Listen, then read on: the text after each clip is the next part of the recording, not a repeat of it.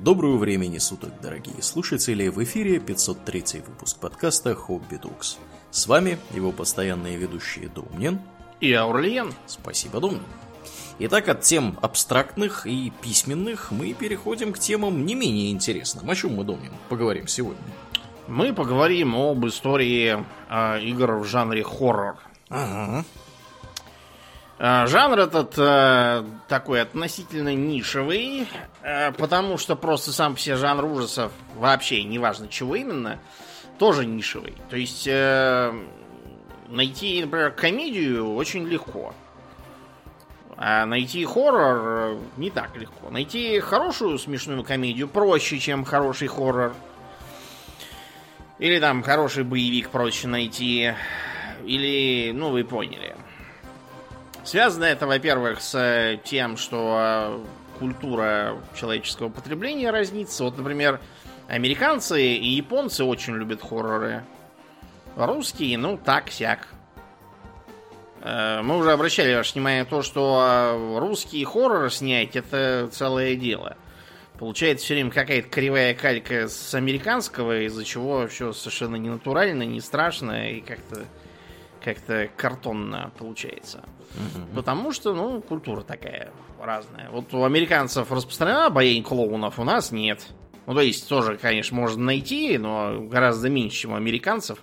И уж всяко меньше, чем те, кто боится там высоты, собак, темноты или еще чего-нибудь.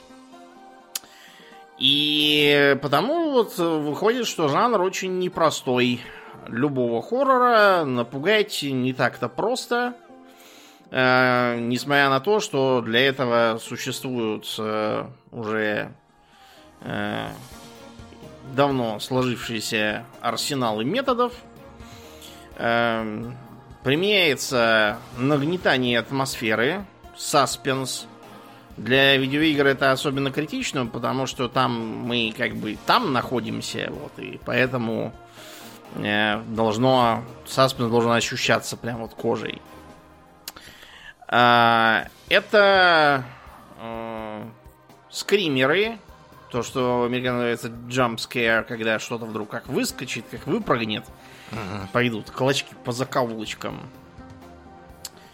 И также некоторые уникальные для видеоигр, э, благодаря их интерактивности, приемы. Но э, это все сформировалось далеко не сразу, во многом на ощупь. И что интересно, в отличие от многих других э, жанров видеоигр, э, с большой оглядкой на кинематограф в том же жанре. То есть, например, сказать, чтобы стратегии какие-нибудь кивали на кинематограф, оттуда брали вдохновение, ну, про Вторую мировую, может, какие-то и да, про спасение рядового Райана бесконечное но так скорее нет. А вот с хоррорами иначе.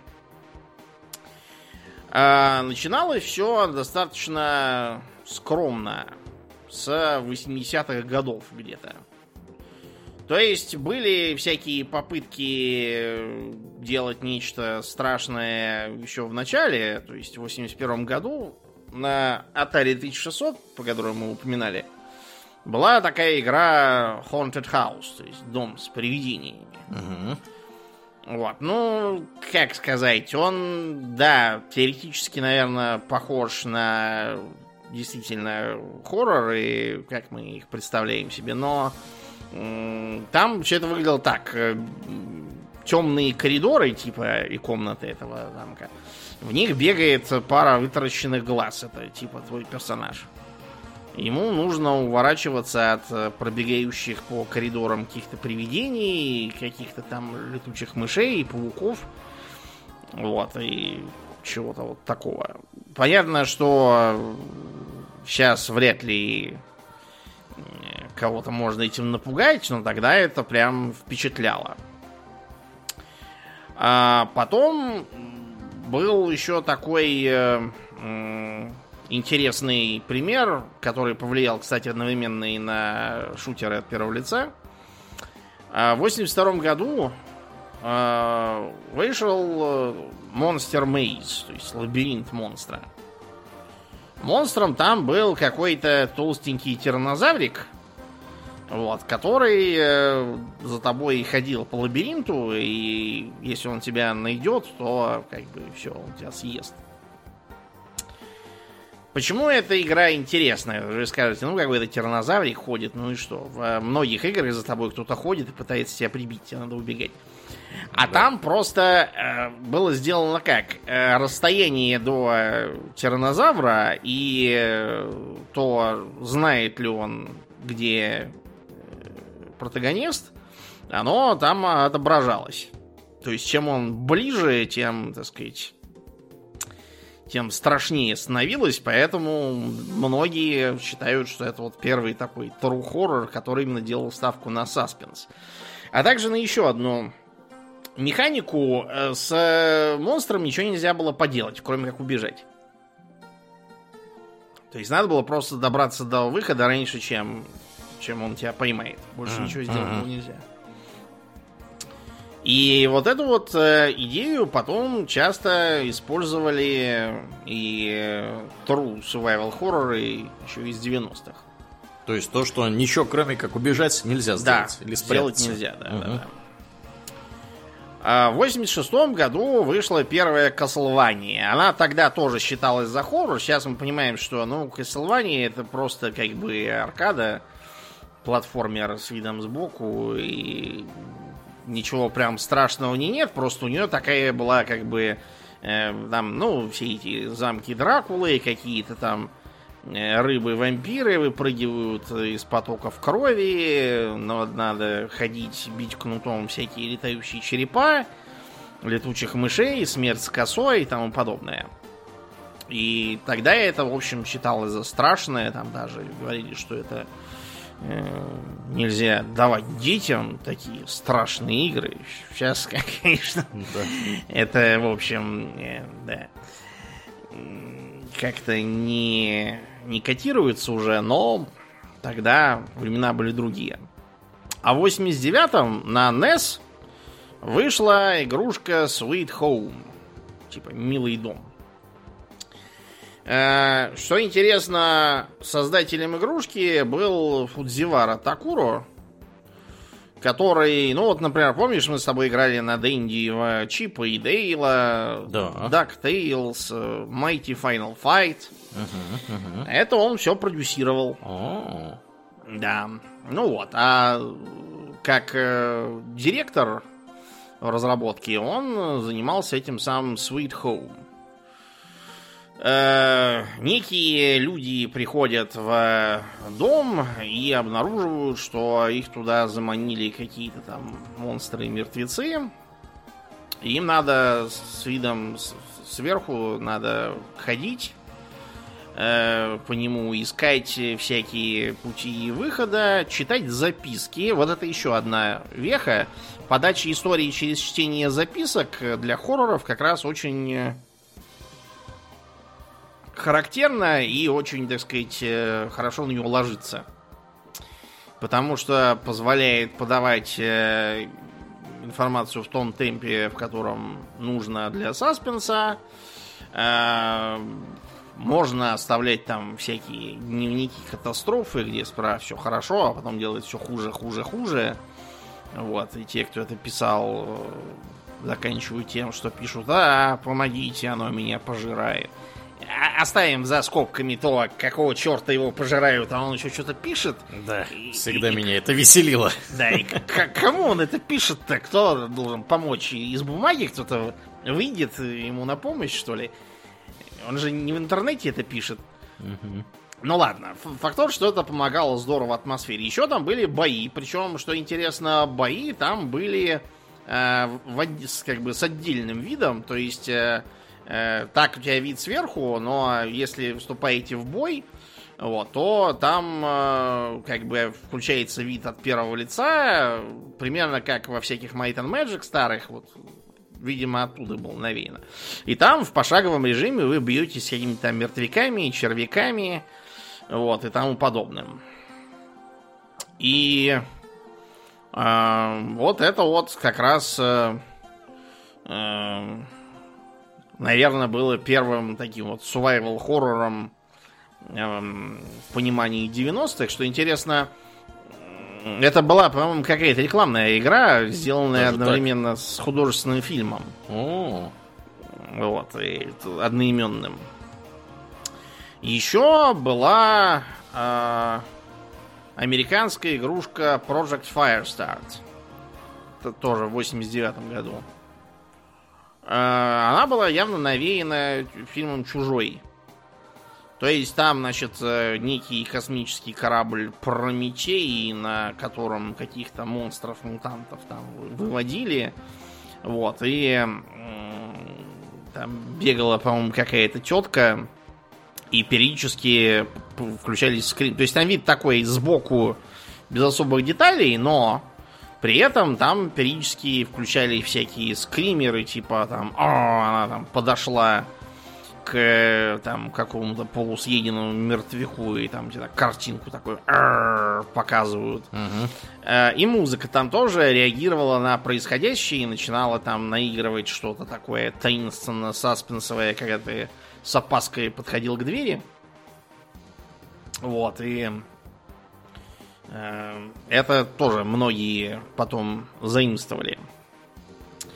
92 год. Выходит Alone in the Dark. Э, который, в общем, многих на Западе подсадил на этот поджанр, и после которого стали, собственно, говорить именно про survival horror.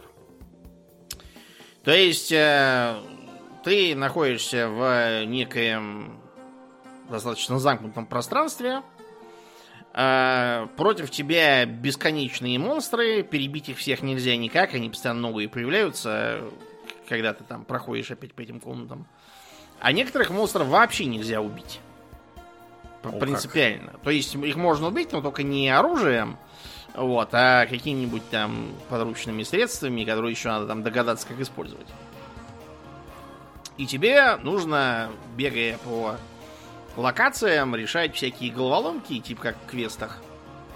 А, при этом обороняясь от э, или убегая, там, прячась от э, врагов а, и распутывая сложный сюжет. Сюжет там был прям по тем временам отличный, учитывая, что все-таки это 92 год, и во многих играх сюжет был, как выражался кто там, Кармак, что ли, что он должен быть как, как в порнофильме. То есть он как бы есть, но он не то чтобы очень важен.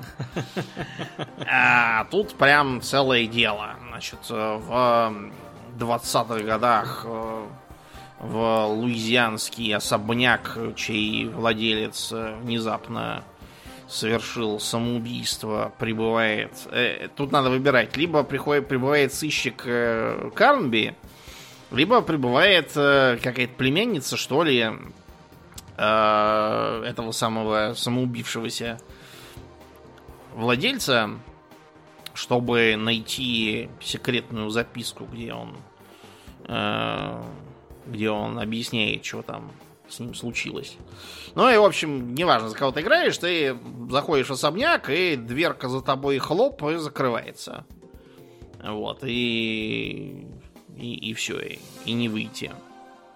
А тебе надо попасть на чердак, потому что там стоит пианино, которое нужно обоим персонажам там по своим причинам. Ты туда идешь, на тебя нападают зомби всякие, и на, там, на чердаке, в комнатах, там что-то там надо разблокировать еще, чтобы туда попасть, решать там всякие загадки, и постепенно из чтения всяких э, записок выясняется, что э, особняк был построен в, э, по-моему, начале 19 века, что ли, каким-то злобным оккультистом Эзекиилом Прекстом, который э, противоестественными способами продлевал свою жизнь, устроив под особняком там целые, целые подземелья оккультные. Ну а, э, в общем, его застрелили в ходе гражданской войны. И он в виде духа был э, как бы жрецом этого э, особняка, ожидая, когда там появится подходящее тело. А его тело самого спрятали в каком-то старом дереве там в пещерах этих внизу. Соответственно, бывший владелец э, самоубился именно потому, что опасался, что его тело будет захвачено этим самым призраком. Ну и призрак поэтому теперь хочет Карнби или эту девицу захавать. Класс. Соответственно. Причем это все не просто там так для красоты. Если э, тебя убили, то э, тебя показывают, как тебя утаскивают э, в подземелье, и в тебя вселяется этот самый прекст. Mm-hmm. И из э, этого самого особняка лезут там всякие ужасы после этого. Ну и, короче, тебе надо как-то добраться до этих подземелий, найти дерево это и сжечь его к чертовой матери. После чего открываются двери и пропадают враги. Э, играть в это было очень круто, потому что там было трехмерное пространство с трехмерным же протагонистом. И при этом фиксированная камера. То есть э, там вся карта делилась на комнаты, всякие чердаки, коридоры и тому подобное. И в каждой из комнат локаций камера была прибита к конкретному месту. И сама по себе не двигалась. То есть у тебя постоянно менялся угол зрения на происходящее. И это, во-первых, добавляло кинематографизма. А, во-вторых, это как бы давало тебе понять, что ты тут не главный герой, а так какой-то бегающий статист. А главный герой это, собственно, дом. В-третьих, это тебе затрудняло сражение с противниками. Ну, просто потому, что э, то ты смотрел слева, то справа, то спереди откуда-то, и тебе нужно постоянно делать поправку на то, что теперь надо вертеться в обратном направлении, потому что ты смотришь с другой стороны.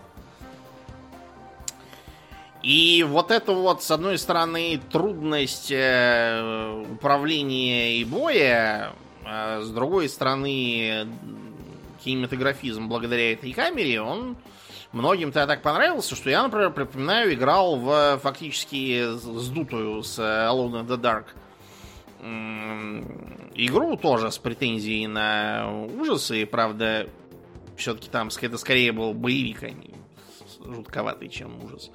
Дилогия была экстатика.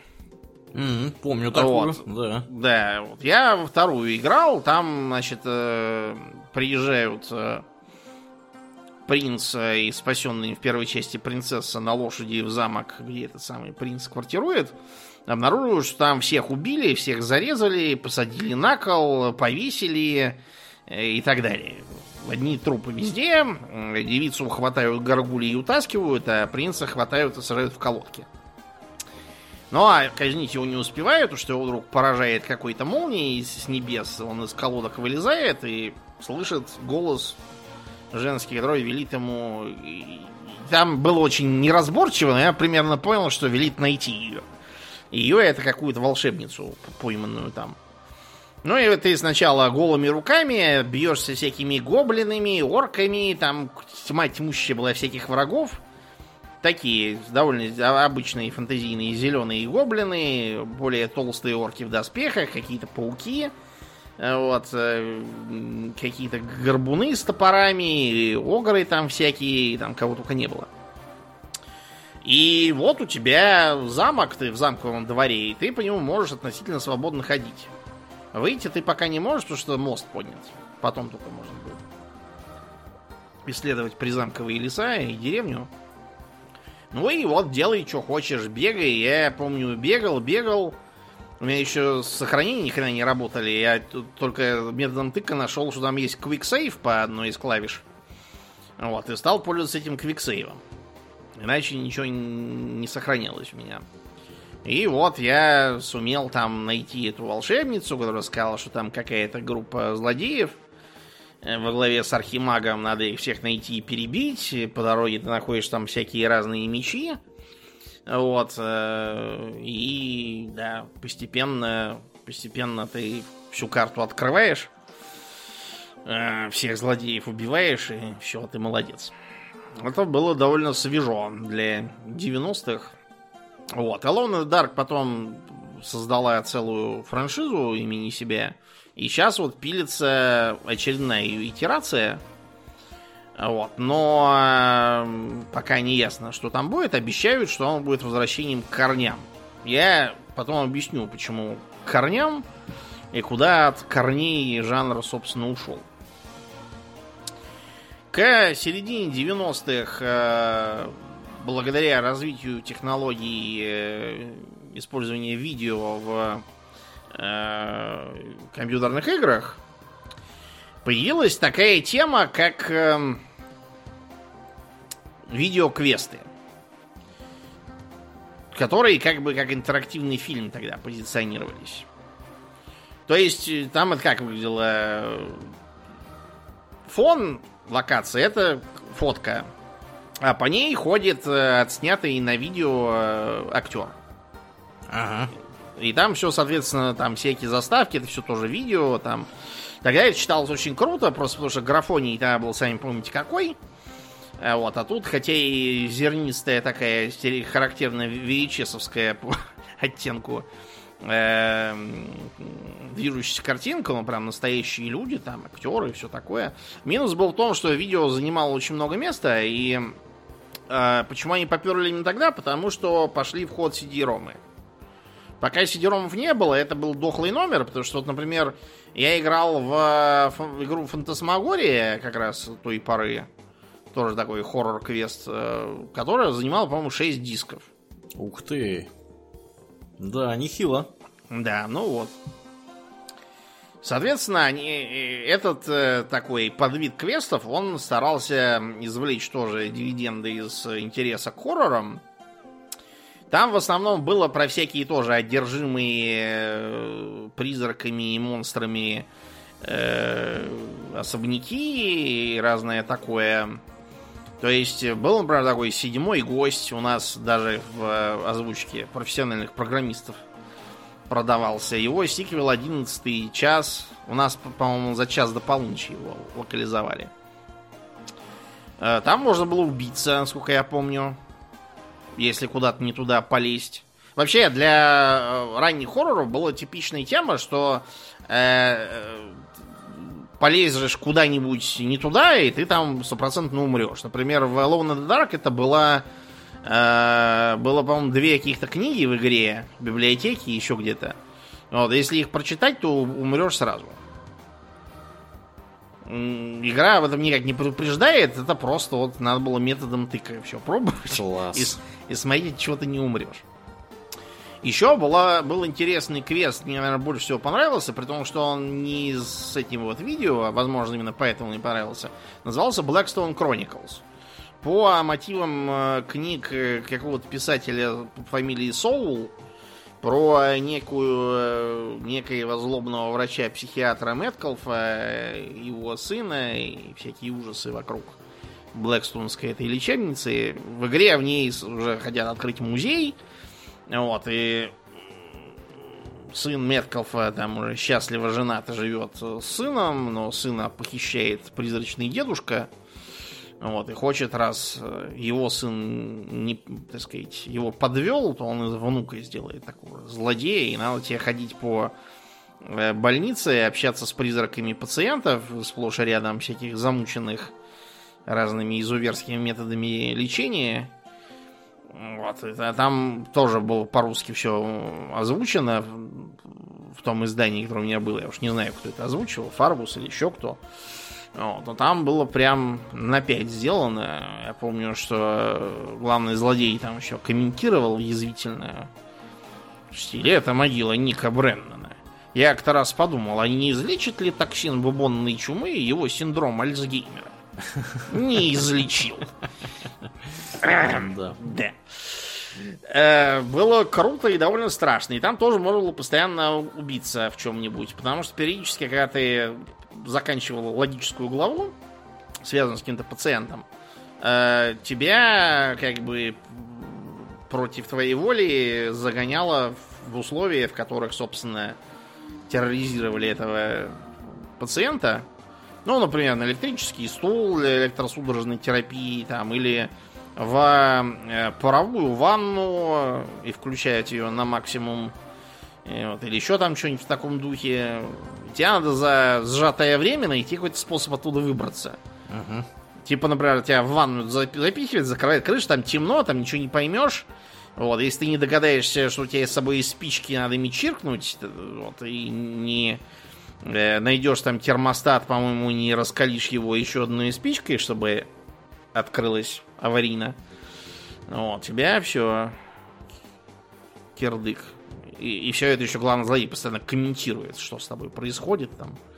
Мозг пациента на этом этапе сварится. Угу. Да, было весьма, весьма жутко и атмосферно. Я прям, прям с опаской запускал э, эту игру.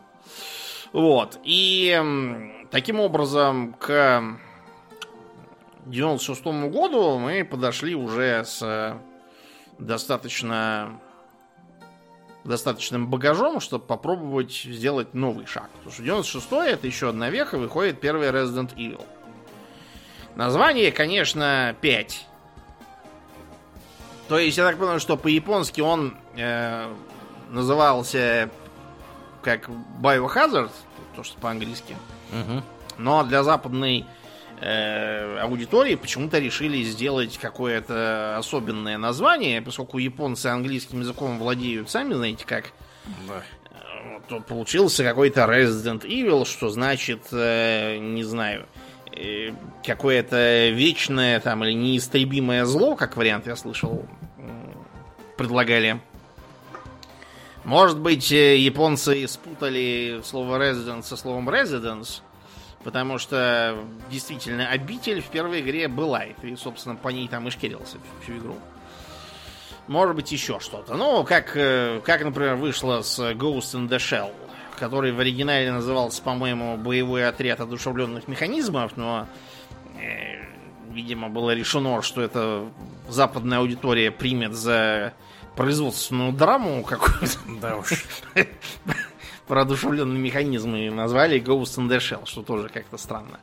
Ну так вот, Resident Evil, он э, брал идеи как от э, того самого Sweet Home, а потому что э, во главе разработки в качестве продюсера стоял все тот же Фудзивара Такуро. Э, и вообще изначально он подумывал сделать еще одну итерацию Sweet Home. Вот. Но постепенно, когда они, они пытались на Супер Nintendo это делать, потом решили, что раз PlayStation тут выходит, надо попробовать э, использовать ее вычислительные мощности.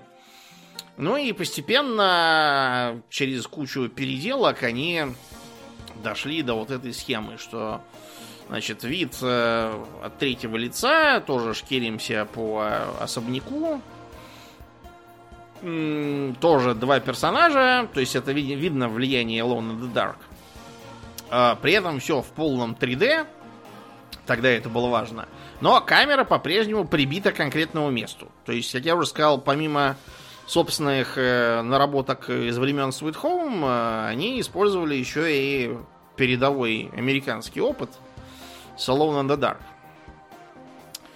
Вот. Ну и, соответственно, предполагалось, что э, где-то на Среднем Западе, рядом с городком Рэккун-Сити, э, непонятный э, особняк, вокруг которого творится всякая чертовщина, и туда отправляется два отряда из местного полицейского спецназа Stars. И э, один из этих отрядов э, куда-то пропадает, прибывает второй отряд, за членов которого, собственно, надо играть. Надо выбрать между девицей и парнем. Джилл Валентайн и Крисом Редфилдом. А, и с ними еще будет Альберт Вескер. Э, это сквозной персонаж там.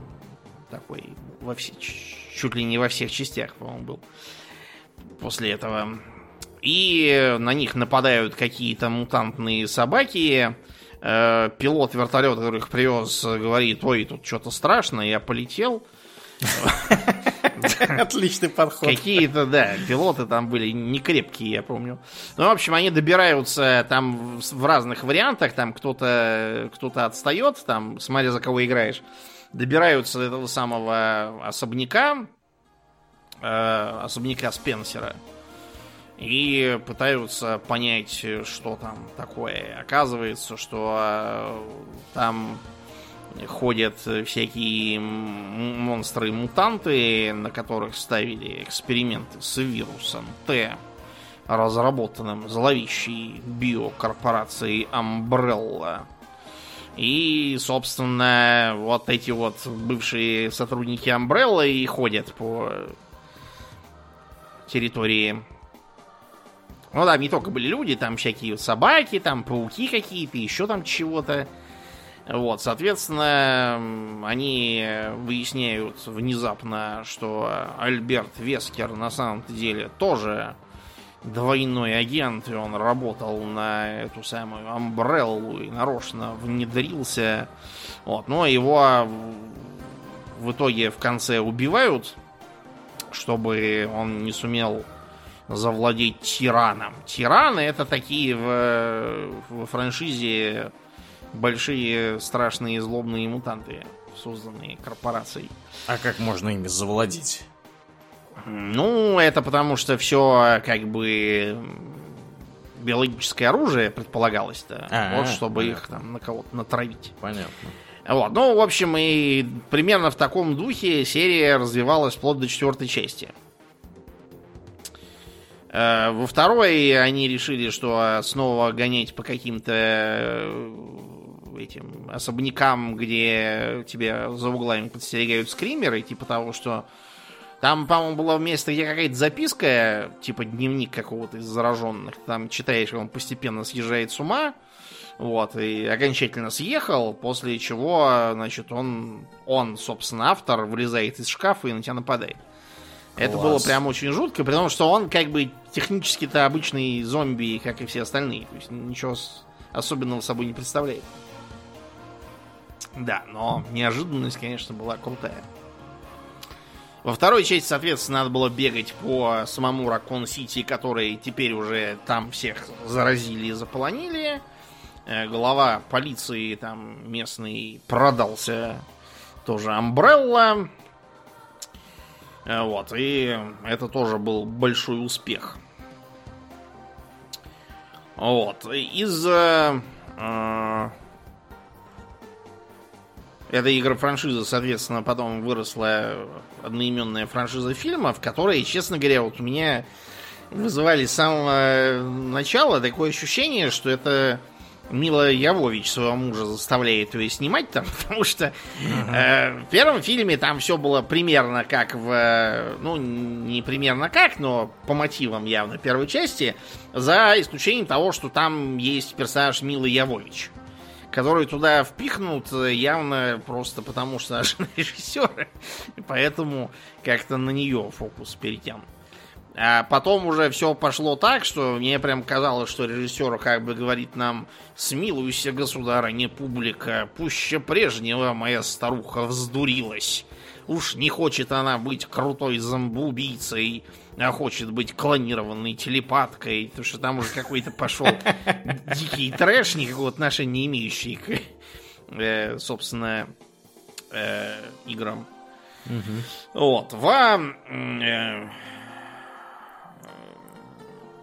западной части игростроения появилась дилогия System Shock тогда же, в 90-е. Вот сейчас готовится э, выход ремейка первой части.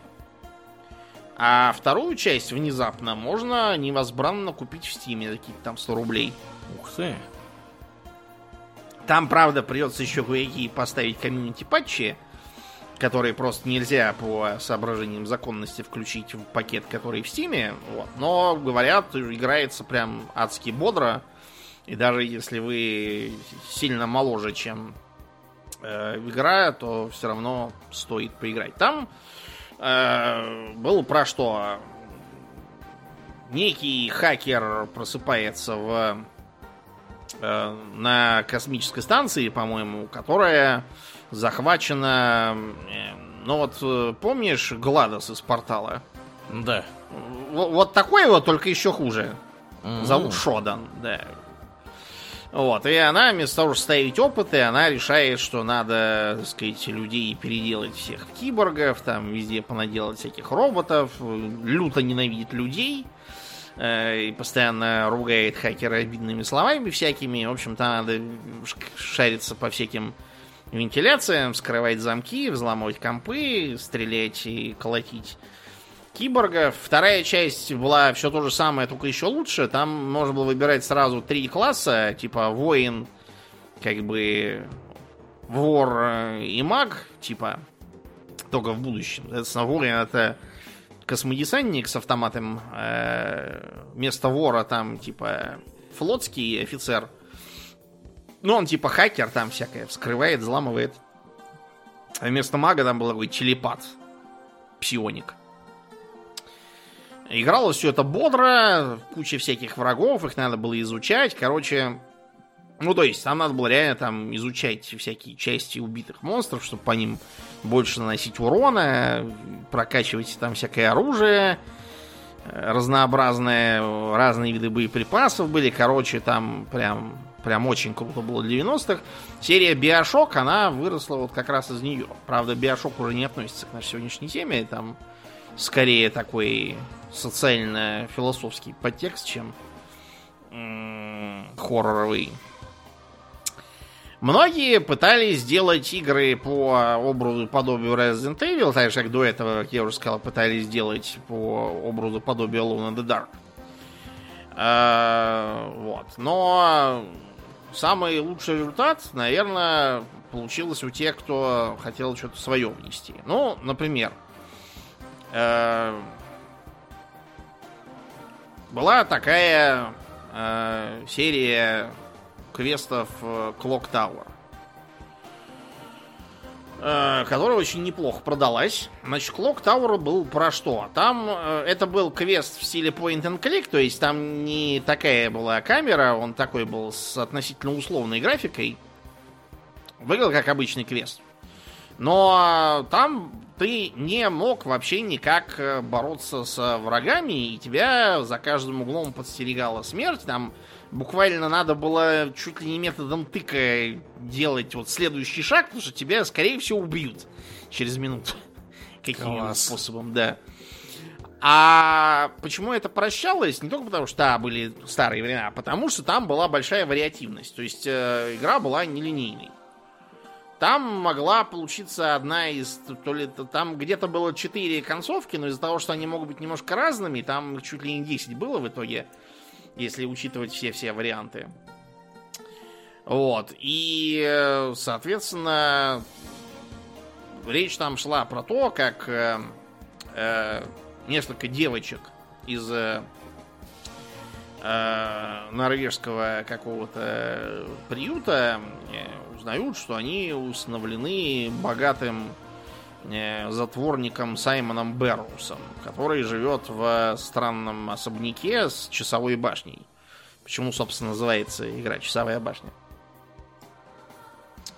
их привозят туда Мэри, типа супруга их приемного отца, и идет искать, типа, своего мужа. Ее нету.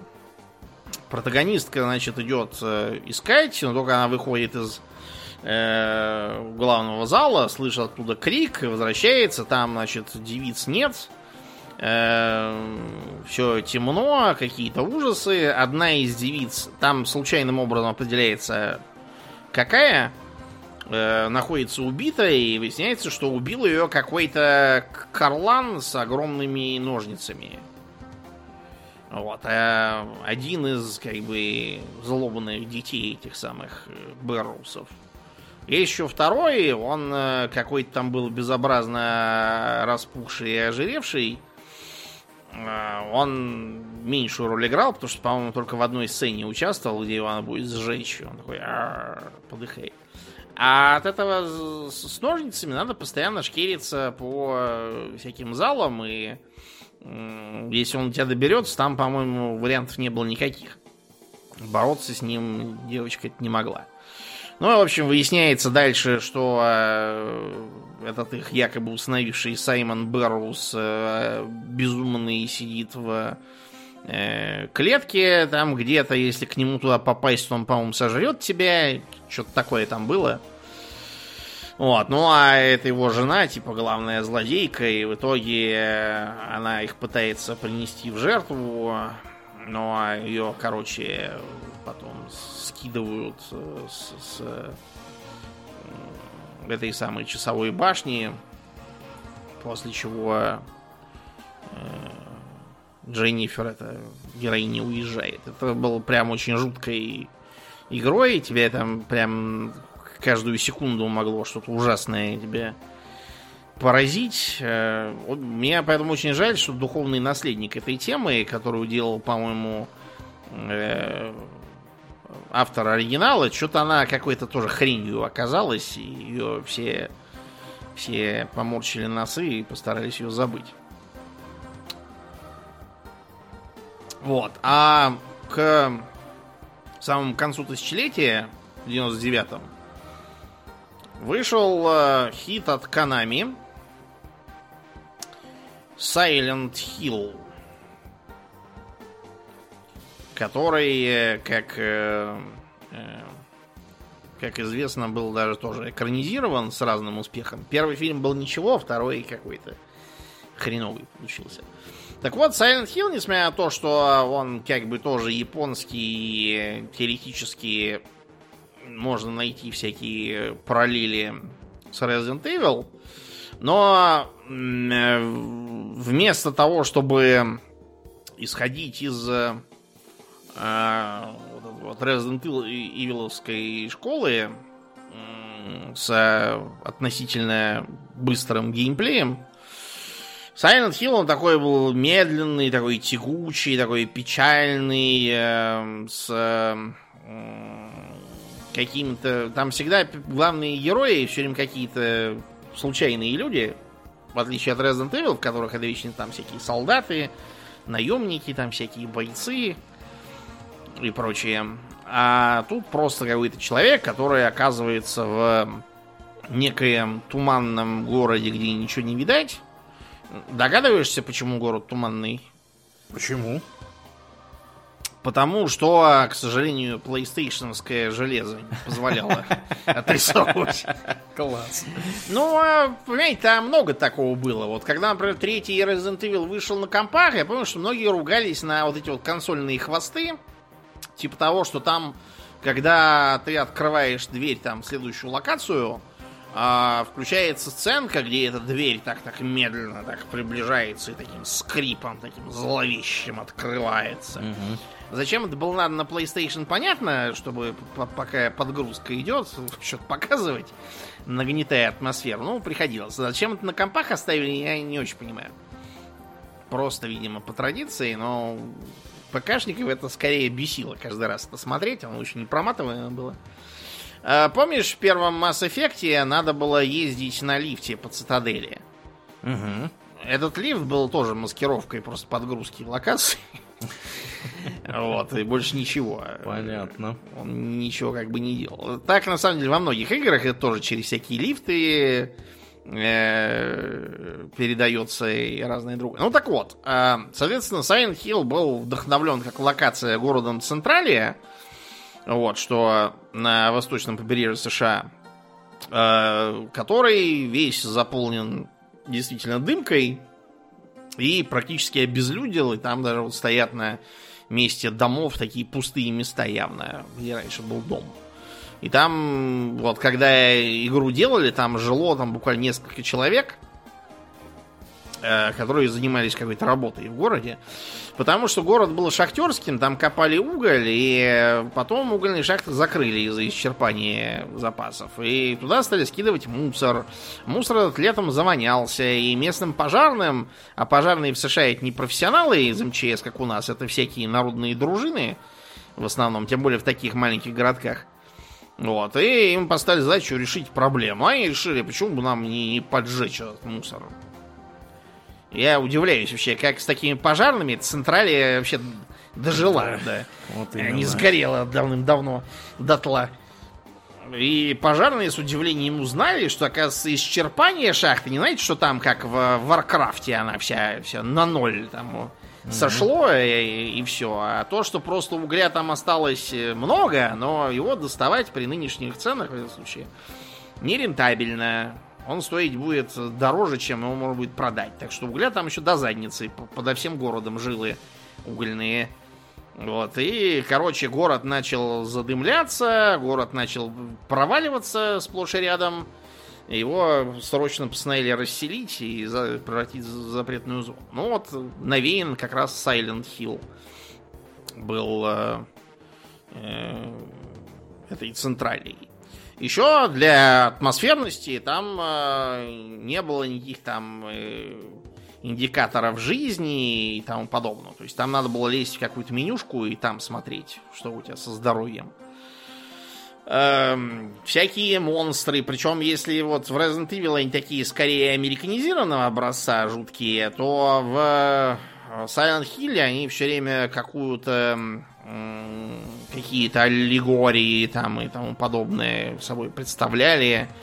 Э, там, я помню, были монстры, которые отражали э, шизофрению. У них такая была голова, как такая расколотая пополам секира, которую они тебя рубали э, мертвые безликие медсестры с такими ломанными движениями у манекенов.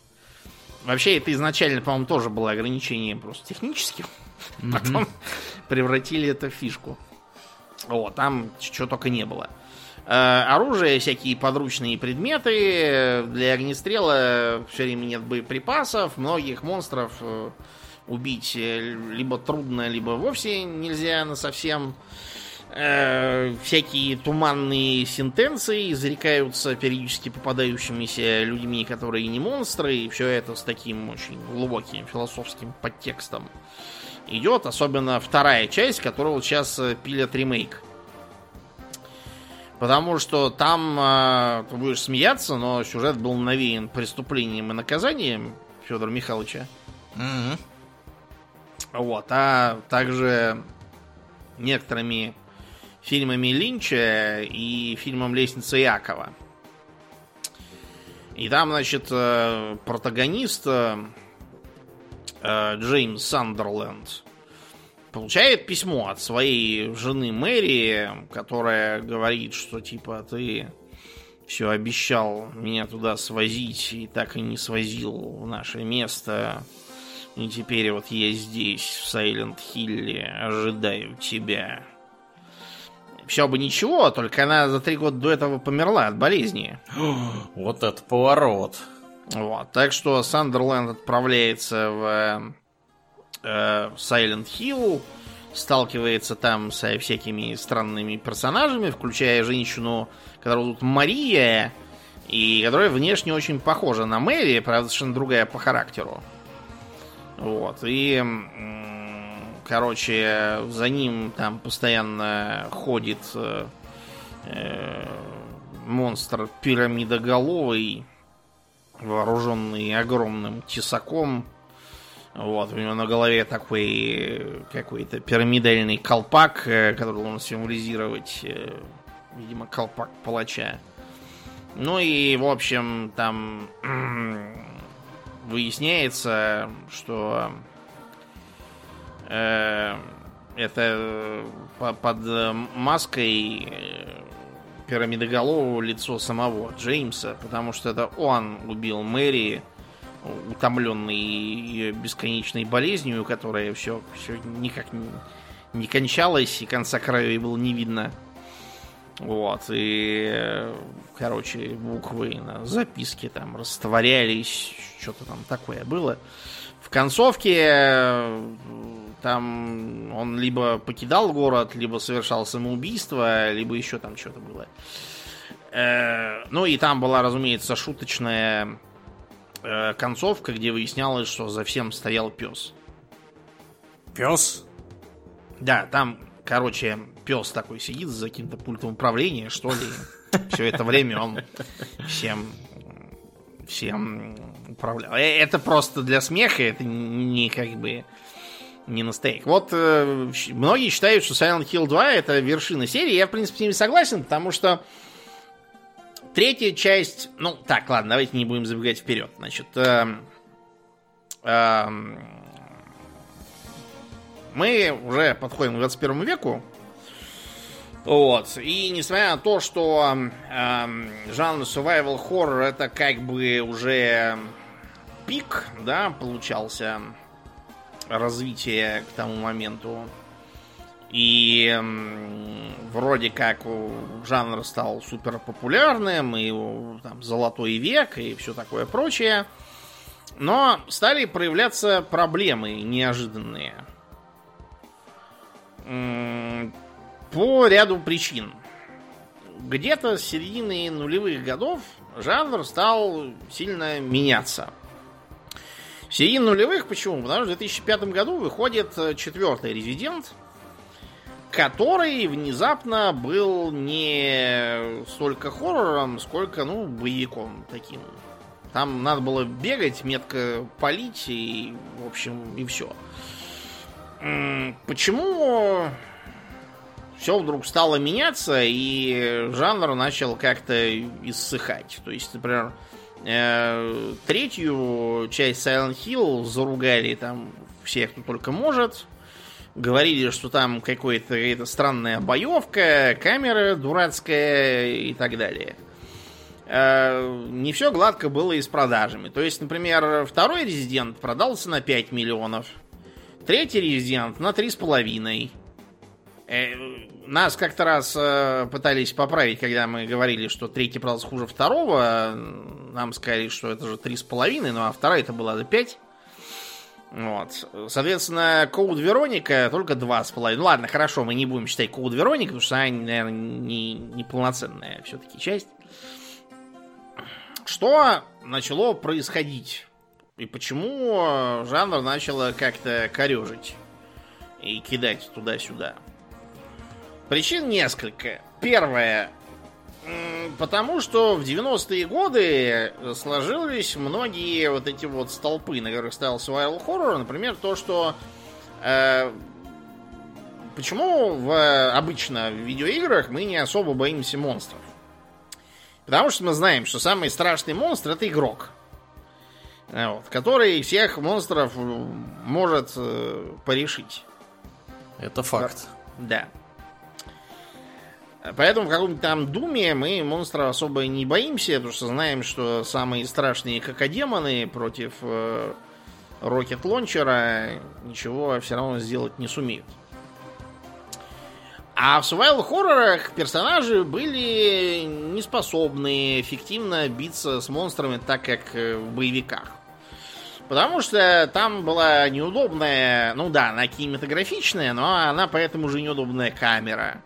Э, там, как правило, были какие-то вялые, вязкие, тормозные анимации. Э, в 90-е годы всему этому еще помогало то, что управление было кондовым. Вы сами помните, как в играх 90-х персонажи в многих играх там управляешь как трактором каким-то.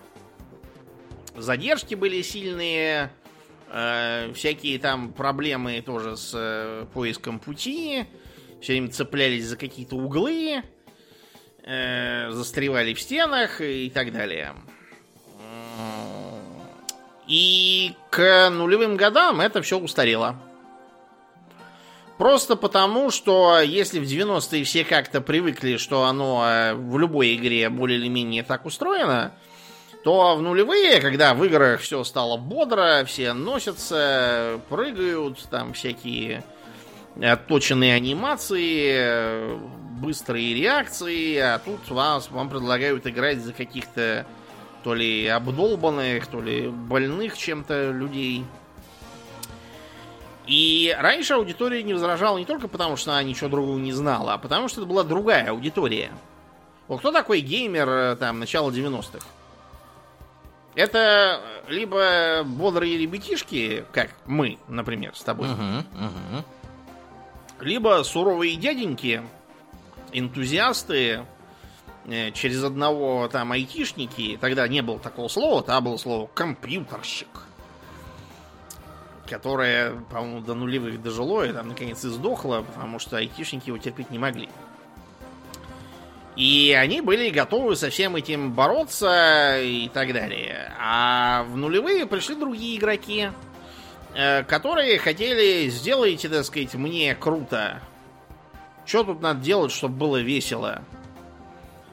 Э, в нулевые, например, была даже сформулирована такая теория про игры проститутки. То есть, которые, э, в которые нельзя проиграть которые сделаны для людей, которые могут там тупить, идти не туда, стрелять не в тех. Но это все будет э, все равно как-то так приводить их к победе. Вот у нас э, недавно в дискорд-чате запустили ролик, где какая-то стримерша играет в новую э, Star Wars, эту самую. И там ее персонаж типа лезет э, над пропастью по канату, а в него стреляют штурмовики. Вот, но она там что-то отвлеклась, повисела обнаружила, что штурмовики всегда стреляют мимо. То есть она там подождала минут пять, они, они стоят там рядом с ним, палят куда-то там в стороны, и в него не попадают принципиально. То есть вообще, он не двигается, они не могут в него попасть. Класс. Вот, только что-то все орут и забрали. То есть это все декорация, по сути. Ну вот, и получалось, что во многих играх действительно декорация. Помните Call of Duty Modern Warfare? Там Э, лучшим способом победы было все время бежать вперед. Дело просто в том, что там противники прекращали респауниться, так когда ты наступал на определенную точку, подойдя к ним достаточно близко. И тогда их можно было перестрелять, новые не появятся, можно будет идти дальше. А так сидеть там за укрытиями и с ними перестреливаться можно было до бесконечности. Это было просто для, как бы, для массовки сделано. Ну вот, соответственно, пришла новая аудитория, называемые казуалы второй волны, я помню, их тогда еще называли, которым хотелось, чтобы все было как-то так вот э, по, побыстрее, пободрее, терпеть э, контуженных персонажей и то, что там в трех метрах ничего не видно, они были не готовы. Потом а, устарели некоторые другие методики по нагнетанию. То есть, например, из-за консольного прошлого того же Резидента там сохранятся...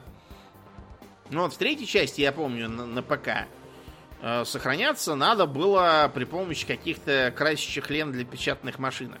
Что-то такое там было. Соответственно, тяжелом уровне сложности их было мало, и ты сохраниться мог нечасто. А на легком там чуть ли не, не на каждом углу они лежали, и кучей патронов и, и так далее. Так вот, эта методика тоже как-то была признана не того, не очень. Сыграло роль и то, что некоторые чисто внутренние причины происходили. Например, четвертая часть Silent Hill, The Room, она вообще изначально никакого отношения к Silent Hill не имела. Делалась просто игра The Room, которая была про что-то глубоко свое. Потом, видимо, решили, что тут пропадает попусту без идей Silent Hill, надо приделать это туда. Сама игра мне, в принципе, понравилась, но я вообще люблю странные. А вот э, игроки и критики, на самом деле, еще Silent Hill размазали. Поэтому вот четвертый резидент и стал просто боевиком, где бегаешь, пиу-пиу, вот, и все такое прочее. Появилось э, много и игр, которые как бы не столько хоррор, сколько боевик, просто с элементами хоррора. Я, например, играл в хорошую игрушку Clive Barker's Undying. Вот, по, собственно, мотивам творчества Клайва Ну, не творчество, скорее, по сценарию, который он написал.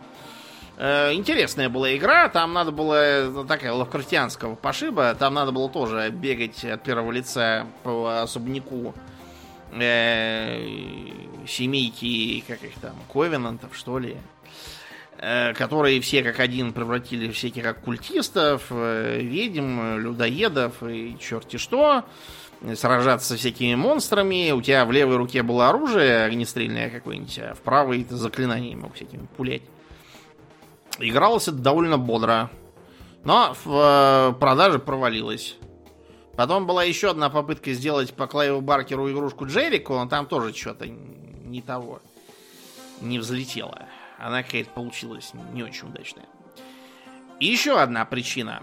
я не случайно упомянул, что многие игры стали просто включать в себя элементы хоррора, вот, а хоррорами при этом не являлись.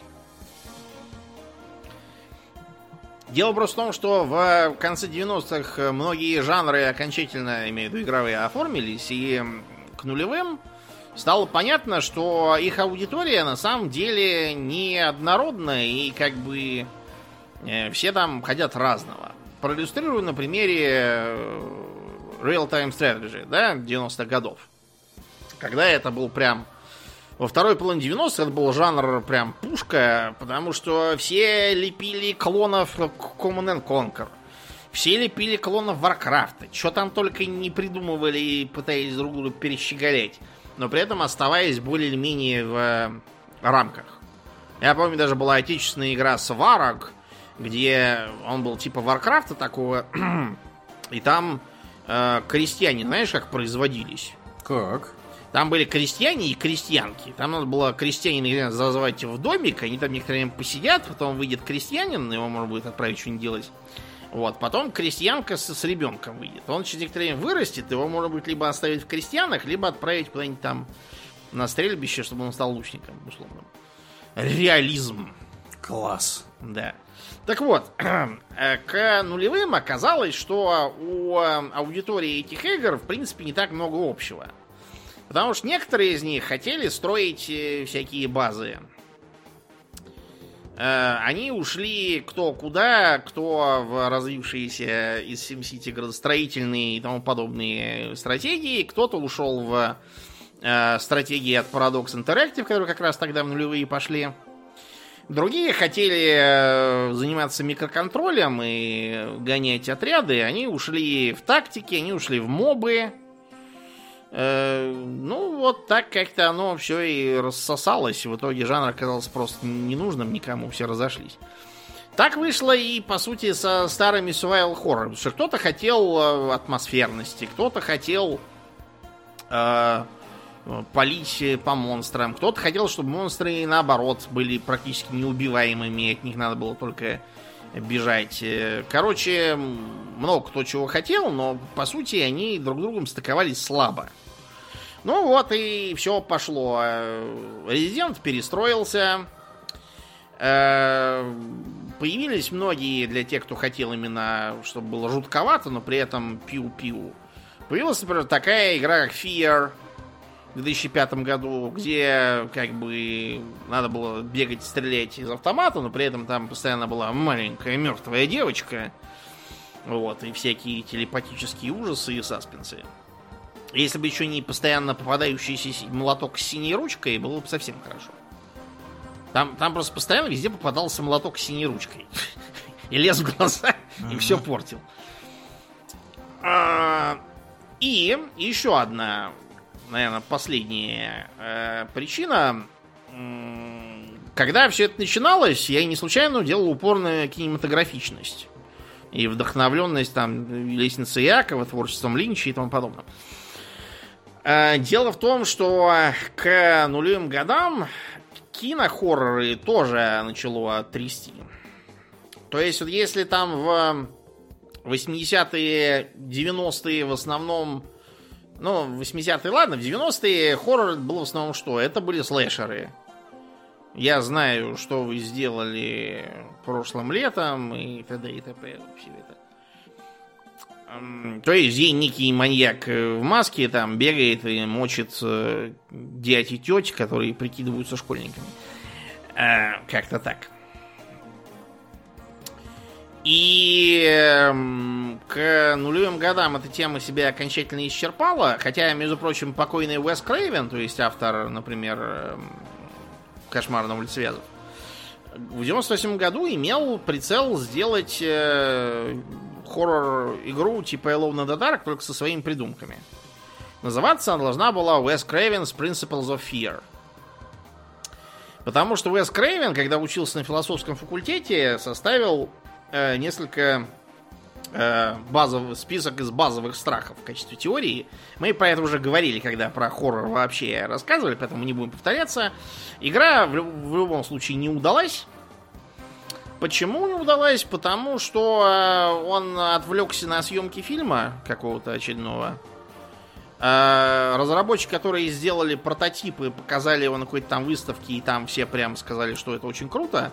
Обрадованные побежали к нему, а там и ждет его помощница. Которая в игры не играла, считала, что все это тупая херня. Сказала, что вы тут принесли, пошли вон отсюда, ну и все. На этом дело и кончилось, к сожалению. Так вот, к нулевым годам э, все это себя исчерпало, и сначала пошло копирование японских хорроров про маленькую мертвую девочку. Собственно, почему Фиер и появился. Все эти звонки и куча подражаний там всяких им. А к второй половине нулевых э, пошла эпоха пыточных хорроров. Ну, все эти. Привет, Вася. Я хочу сыграть в игру. Mm-hmm. Нырни вот в эту э, ванну, наполненную битым стеклом и иглами от спидозных наркоманов, чтобы достать ключ от ошейника у тебя на шее, потому что если ты за пять минут этого не сделаешь, то тебе, не знаю, тебя съест салон, и похрен, что он травоядный, что-то вот такое там будет с тобой. То есть, на что делали упор эти фильмы?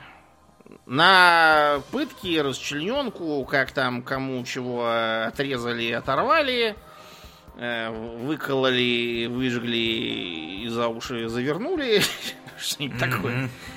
И получилось, что для видеоигр это все не подходит. Ну как, не подходит? Подходит, просто надо было уметь э, э уметь этим пользоваться. Э, потому что просто вплести это в старую формулу было нереально. Ну и начались творческие поиски. Проблески пошли, когда студия Frictional Games, кстати, шведы из Мальмё, mm-hmm. решили попробовать э, совершить революцию и, правда, чуть не надорвавшись там в и итоге, чуть не разорились несколько раз mm-hmm. в процессе разработки. Вот, они создали сначала серию Пенумбра, а потом замечательную игру Амнезия. Э, которая предлагала вообще э, уйти от э, всей этой темы с неуклюжей боевкой с монстрами, просто запретив игроку обороняться в принципе от кого-либо. То есть можно было только убегать, прятаться в шкафах. Класс. При этом, да, игрок еще и должен был следить за тем, чтобы ему не поехать крышей. Я не помню, можно было это сделать или нет. А, я уверен, что это было вдохновлено другой игрой из э, нулевых годов. Называлась она Call of Cthulhu. Dark э, Corners of Earth. Не плыл из Call of относительно недавний. Она тоже, в принципе, хоррор, но не тот совсем. А, в той игре тебе нужно было следить за своей психикой, потому что если ты смотрел на всякое страшное и жуткое, всяких ктулхов, э, лицезрел, то персонаж сначала начинал что-то заговариваться, что плохо тебя, по могли услышать, а под конец пытался застрелиться. И там было, кстати, так круто сделано, что если у тебя в руках двустволка с разряженными стволами, то он попытается из нее застрелиться, щелкнет курками и такой, фу, и сразу стресс такой уйдет. Класс. Это даже можно было использовать, в принципе, в э, свою пользу. Да. Э, соответственно, в э, играх от Frictional Games ты должен был шкериться по всяким темным углам, подсвечивать себе путь, зажигая фонари спичками, причем у тебя конечно, был ограниченный запас. Э, иногда ты мог э, зажечь лампу, но с лампой тебе могли засечь всякие злые враги. И там был такой лавкрафтианский сюжетец, то есть э, ты просыпаешься в замке, э, ничего не помнишь, э, у тебя есть только рядом пустая бутылочка и записка, что ты типа сам выпил зелье для амнезии, не в силах бороться со своими воспоминаниями, и что тебе надо найти какого-то там Александра в этом замке и его убить. Оказывается, что замок весь зарос какой-то чертовщиной, везде какие-то жуткие монстры, на которых даже, которые даже смотреть толком нельзя, потому что тебе некогда их рассматривать, тебе надо бежать от них быстрее. А, бежать быстрее, и начинает играть скрежещущая музыка, которая действует на нервы их хуже, чем монстры. Э, быстрее вскакиваешь в какую-нибудь комнату, а смотришь шкаф, запрыгиваешь туда, монстр там заходит, начинает шариться по комнате, ты его в щелку видишь, короче, в общем, жуть полная. Постепенно выясняется, что э, владелец замка, этот самый Александр, оккультист, который с помощью протагониста что-то там какой-то портал открыл. Вот, и в процессе открытия они с ним совершали все более жуткие преступления, пытали там кого-то, сжигали в медном быке, э, пилили живьем э, двуручной пилой, короче, в общем, понятно теперь, почему протагонист решил выпить забывательное зелье. Вот, ну и в конце тебе надо до него, там по ходу дела решаешь всякие головоломки, что куда воткнуть, где что повернуть, вид от первого лица. Ну и, в общем, в итоге там будет несколько вариантов. Эм, там в конце погибает либо только протагонист, Александр приходит к успеху. Вот, либо только Александр, но там, по-видимому, тень, которая преследовала протагониста и загнала его, собственно, к этому Александру, потом вернется, а если э, погибнут оба, то там тебе в конце скажут, что типа все будет хорошо, потому что типа душу спасли, что-то в таком духе. Мне прям очень понравилось. Вторая часть была про какого-то промышленника в Лондоне, который э, владелец мясокомбината. Вот, и он э, слышит, что его дети откуда там из глубин мясокомбината его зовут, бежит за ними, его постоянно по телефону какой-то помощник звонит и дает указания, где какие-то свинолюды ходят, всякие машины на мясокомбинате на этом надо чинить. Ну, в общем, в итоге оказывается, что он э, при помощи оккультного артефакта увидел Первую мировую, где его сыновья погибнут в будущем, решил их сам убить. Вот. А голос, которым он звонил, это просто его второе я, которое пыталось заставить его починить э, его чудовищный мясокомбинат. Короче, полный мрак, конечно. И вот с этого, как бы, пинка э, жанр начал шевелиться. Э, вышла, например, дилогия Outlast в 2013 году первая часть пошла. Тоже надо шкериться по темному лабиринту, и ты не можешь никак бороться с врагами, плюс ко всему э, вокруг еще и тьма, глаз выколи, а у тебя зато есть э, камера, в которой можно смотреть, включив типа ночной режим, и кое-как худо-бедно что-то там различать. А различать там в основном э, э, ты, ты типа журналист, который прибыл в некую жуткую э, лечебницу, и в которой делали э, некие ужасные опыты э, по созданию какого-то... Как эта хрень называл? Короче, там какая-то наномашинная э, сущность, ну, типа рой нанитов, угу. который каким-то немецким словом назывался, Волрайдер, что ли, как-то так. Угу. Ой, в общем, все, все это очень плохо, и э, в итоге, по-моему, протагонист сам с, носителем этого самого Волрайдера, и, короче, все плохо.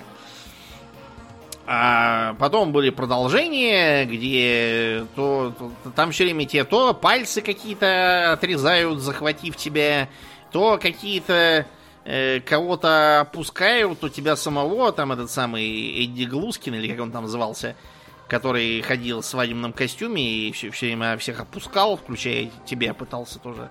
Угу. Да, там, короче, какой-то лютый трэш был. Э, жуткий. И, э, да.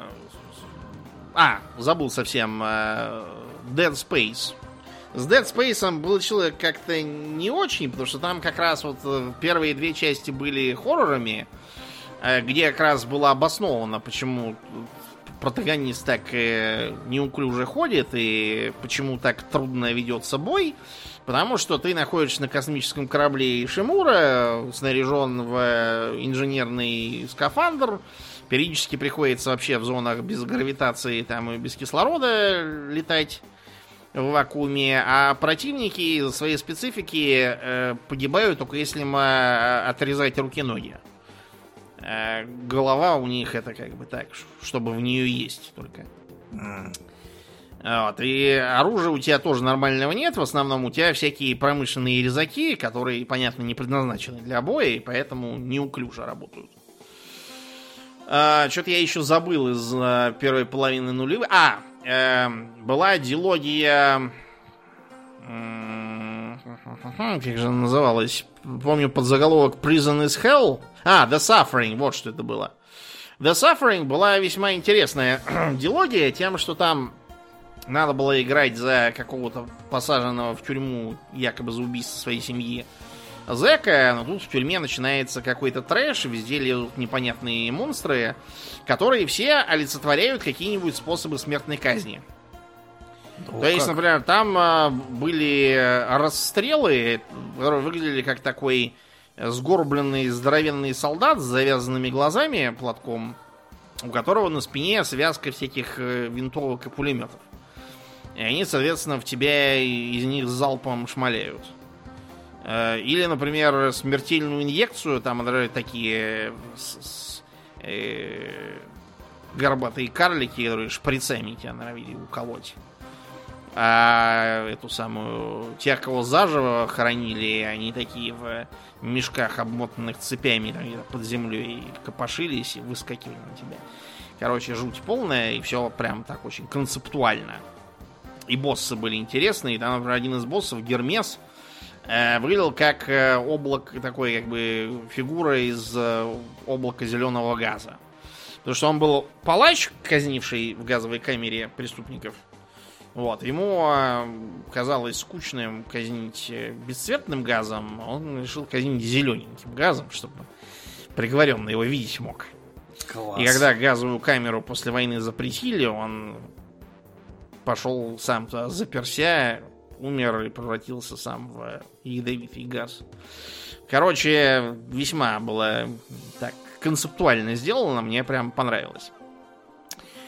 А, во второй половине десятых э, пошла тема с э, тем, что почему мы все играем за жертв всяких злодеев. Давайте лучше играть за злодеев, которые гоняются за жертвами.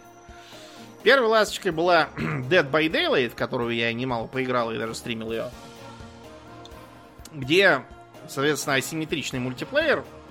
Э, часть играет за убегающих студентов, а один э, за злобного маньяка, который должен всех ловить и их развешивать на крючки, чтобы принести в жертву кровавой паутине. Соответственно, он может их бить, колотить, ловить и вешать, а они его бить не могут. Но они зато умеют э, шкериться по кустам, светить ему в глаза фонариком и пролезать через окна быстро, а он такой относительно медлительный.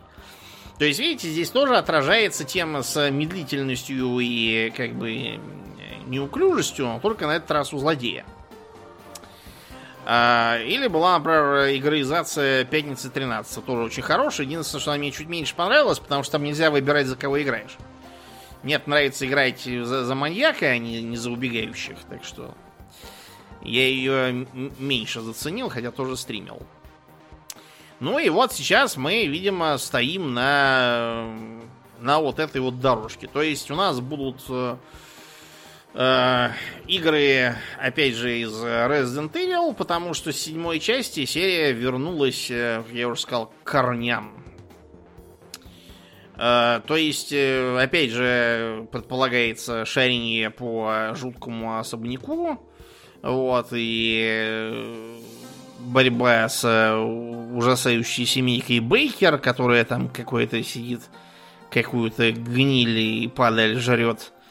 и тебя пытается убить, потому что они все заражены микроорганизмом, там, по-моему, каким-то от девочки, которую они подобрали, и которая в итоге превратилась в бабушку. Игра была хороша, но только, по-моему, первая половина. Ну, не половина, а там где-то до там, последних, может, 20% игры. Дальше там что-то как-то ни о чем. Такое ощущение, что не могли придумать, как закончить, и тянули время. А вот э, следующая часть, которая Village, она прям произвела фурор. Э, потому что там была леди Димитреску. Вот леди Димитреску это как бы тиран, да? Помнишь, я упоминал? Да, вот, да, да. Вот она разновидность. М-м. Вот. Леди тут же вызвала полный фурор, потому что все принялись э, рисовать на нее фанарты, все только из-за нее, наверное, и покупали. Я даже сам хотел купить из-за нее, но потом мне сказали, что, оказывается, она только там в первой трети где-то. Ну, я решил, что ладно, что-нибудь другое там уж поиграю.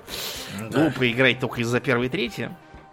А, все, весь интернет был заполонен э, роликами, где э, моддер э, значит, добавил в игру мухобойку. По-моему, его в оригинале не было, но я могу путать. Вот, и подбегает сзади к Димитреску и бьет ее мухобойкой по жопе. Или э, так, когда, помнишь, был скандалец с тем, что выходило переиздание Mass Effect, оттуда убрали кадр с задницы Илиары, что ли. И все издевались, постили мем, где две собаки, и типа крутая собака это э, Кэпком, которая говорит, что типа как вам э, трехметровая милфа с огромными сиськами. Э, сутулая собачка это BioWare, которая говорит, э, типа, мы удалили кадры с попой, потому что нельзя в Mass Effect попы показывать. Да, там был эпизод. Короче, да, я даже не знаю. Они, видимо, сами не ожидали, что будет такой успех у Леди Димитреску. Если бы они могли это предвидеть, они бы, наверное, всю игру про, Леди Димитреску сделали. Да. Так что сейчас вот я жду, когда выйдет, прям в этом месяце, по-моему, выходит э, четвертая часть амнезии про бункер. Там надо будет за какого-то солдата времен Первой мировой шкериться по бункеру, в котором какой-то жуткий монстр тоже сидит, и э, там будет якобы нелинейное решение головоломок и даже револьвер. Я, правда, уверен, что против монстра револьвер не поможет. Потому что э, последнее, что упомянем, э, очень хорошая была игра Alien Isolation, где предполагалось за дочку э, Рипли, которая померла, пока-то в анабиозе была, шкерится по станции Севастополь, по которой, соответственно, ходит э, чужой. Чужого можно было отманить, э, смастерить там какой-то отвлекающий маячок и кинув. Э, Потом там можно было раздобыть огнемет и его временно им отпугнуть. И несмотря на то, что у тебя был револьвер почти с самого начала, но им на самом деле можно было сражаться только с другими людьми, которые тоже там все по принципу каждый сам за себя. А, еще как будто это мало, там еще андроиды тоже все взбунтовались и пытаются тебя удавить. Ну и, в общем, там вот приходилось шкериться, э, вскрывать всякие замки. Периодически чужой начинал ходить там буквально рядом с тобой, пока ты сидишь под, э, под столом, и так видишь, что у тебя такие ноги и такой хвост такой вшк, вшк, длинный протаскивается по полу. Прям в холодный пот кидал. Э, От такого. Ну и в довершение всего там еще и сохраняться можно было, было найти какую-то там станцию, что-то там дернуть, что-то потянуть. Пока ты все это делаешь, все уже сто раз едят. Да, так что все, все это было того. Ну и в некотором смысле элементы хоррора еще на себе несет Darkest Dungeon. Теперь уже почти дилогия, через два дня выходит вторая часть. У меня есть насчет нее некоторые сомнения, но не знаю, увидим. Э, резюмируя, скажем, что, по-видимому, э, жанр хоррора в видеоиграх наконец отпочковался от э, э, слепого подражания кинематографу соответствующей направленности.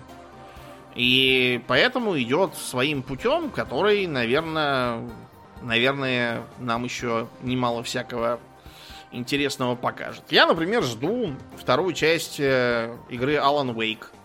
Тоже весьма интересный э, хоррор, который навеян Твин Пиксом, отчасти секретными материалами тоже местами. Вот.